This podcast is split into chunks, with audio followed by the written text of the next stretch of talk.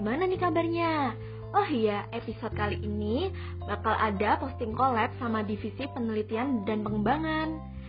Tentunya di sini ada aku, Olga Alia dari Litbang 2019 dan di sini aku juga ditemenin sama Sukma dari Litbang 2019 dan juga ada Mita dari Legal Muting 2019. Oh iya, kali ini kita bakal ngebahas tentang profesi-profesi hukum yang gak cuma terpaku sama jaksa, pengacara, hakim, dan juga notaris.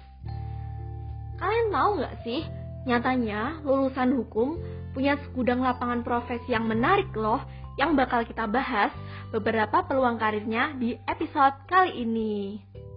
Oke, kalian pasti sudah penasaran kan profesi apa aja yang bakal kita bahas? Buat yang pertama, kita akan bahas profesi mediator. Kalian tahu gak sih profesi mediator itu seperti apa? Oke, seperti yang kita tahu, suatu permasalahan atau sengketa bisa diselesaikan melalui jalur litigasi atau non-litigasi kan? Di mana litigasi akan diselesaikan melalui proses pengadilan, sedangkan non-litigasi di luar pengadilan. Di proses penyelesaian sengketa secara non-litigasi, ini salah satunya ada mediasi. Nah, mediatorlah yang bertugas sebagai pihak ketiga di dalam proses mediasi. Mediator ini bisa hakim atau pihak lain. Nah, kalau Spartans ingin menjadi mediator di luar hakim, maka kalian harus punya sertifikasi sebagai mediator terlebih dahulu. Sertifikasi mediator ini bisa diselenggarakan dengan Mahkamah Agung ataupun lembaga yang sudah terakreditasi. Um, kira-kira apa aja ya skill yang harus dipunyai seorang mediator? Nah, yang pertama harus ada kemauan untuk mendengarkan. Alasannya karena seorang mediator adalah pihak ketiga yang sikapnya netral di dalam sengketa pihak pertama dan pihak kedua. Selain itu, juga dibutuhkan skill kemampuan untuk dapat memframe serta kemampuan membangun pertanyaan dan juga dialog aktif di saat para pihak sudah stuck dalam topik pembicaraannya. Wah, menarik banget ya profesi mediator ini. Nah, siapa nih kira-kira Spartans yang tertarik? Nah, dari penjelasan Olga tadi, ada yang gak kalah menarik juga nih teman-teman Pasti pada penasaran kan ya? Nah langsung aja, kali ini kita akan membicarakan tentang profesi arbiter. Nah teman-teman pada tahu nggak sih arbiter itu seperti apa? Nah secara singkatnya arbiter itu bisa dibilang dia adalah seorang atau lebih yang dipilih oleh para pihak yang bersengketa atau yang ditunjuk oleh pengadilan negeri atau oleh lembaga arbitrase. Nah, tugas dari arbiter ini untuk apa sih? Tugasnya itu untuk memberikan putusan mengenai sengketa tertentu yang diserahkan kepada arbiter tersebut. Nah, sama halnya dengan mediasi, arbitrasi ini merupakan salah satu metode penyelesaian sengketa melalui jalur non-litigasi. Tapi teman-teman pada tahu nggak sih kalau sebenarnya tuh hakim, jaksa, sama panitera dan juga pejabat peradilan lainnya itu nggak bisa ditunjuk atau diangkat sebagai arbiter. Nah, alasannya kenapa? Alasannya itu agar terjamin adanya objektivitas dalam pemeriksaan serta pemberian putusannya. Nah, oke, okay, aku lanjutin ya, Suk. Berdasarkan penjelasan yang tadi nih, aku mau nambahin sedikit. Masih dalam ranah non-litigasi juga, itu ada yang namanya profesi konsiliator. Konsiliator itu apa? Konsiliator itu merupakan pihak ketiga yang memiliki tugas tidak hanya sebagai fasilitator, kayak mediator tadi. Namun, konsiliator itu juga memiliki tugas untuk menyampaikan pendapat tentang duduk persoalannya. Kemudian, dia juga memberikan saran-saran, baik berupa keuntungan maupun kerugian.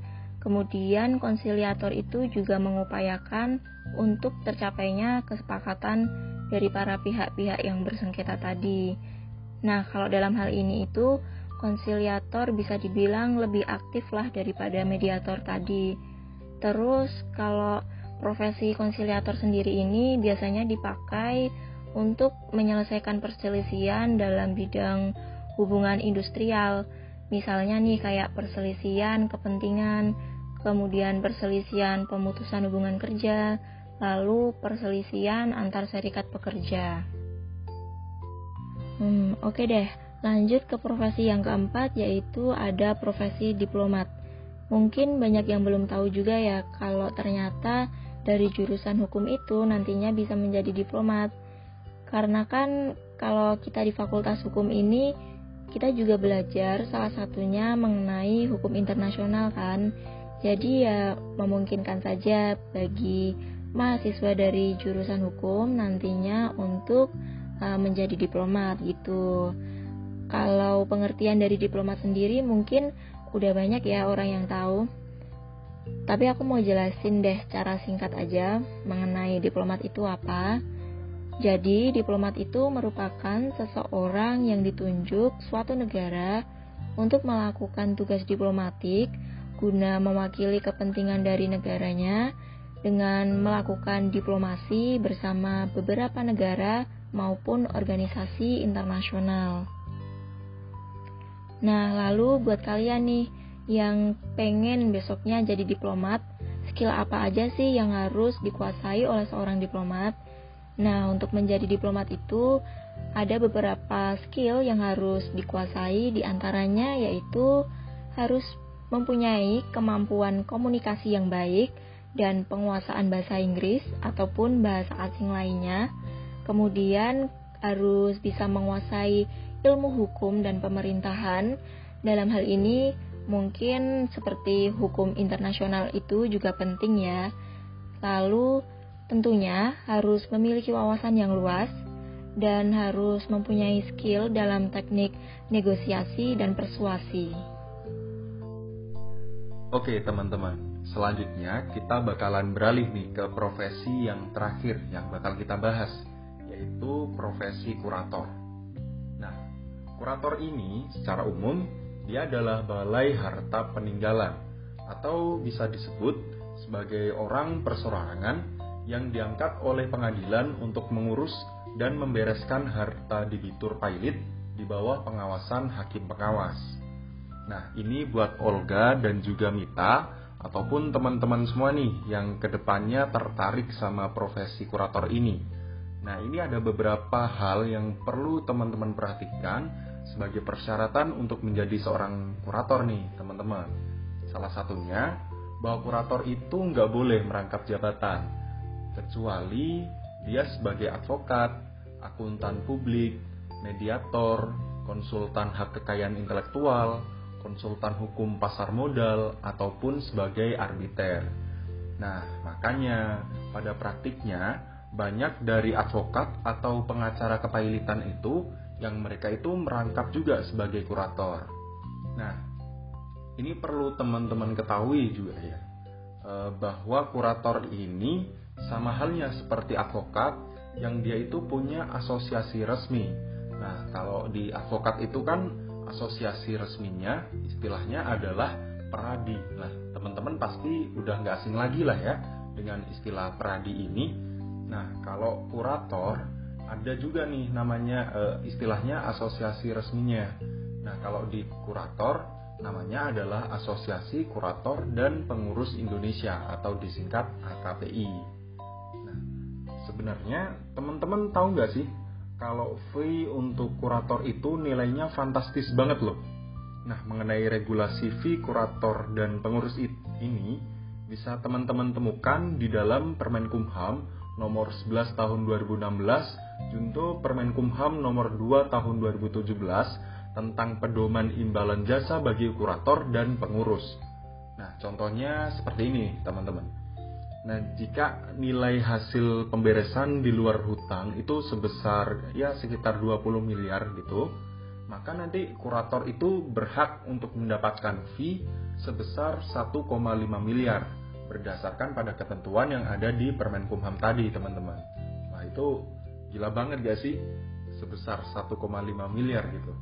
Nah, tapi perlu diingat nih bagi teman-teman, besaran fee yang sangat besar itu juga diikuti sama tanggung jawab yang besar pula teman-teman. Jadi itu nggak main-main.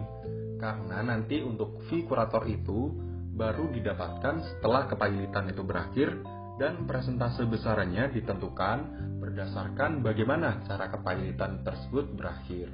Jadi begitu teman-teman.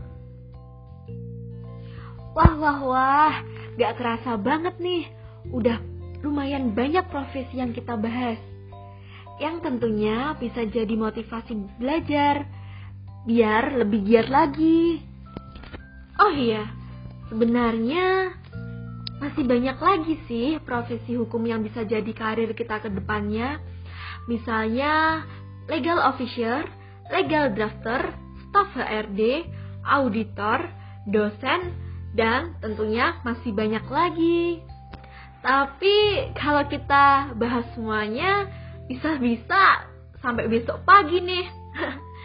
Jadi, mending kita tutup aja ya buat teman-teman semuanya. Semoga infonya ini bisa bermanfaat dan sampai jumpa di postingan episode berikutnya. MCC UGM Jaya!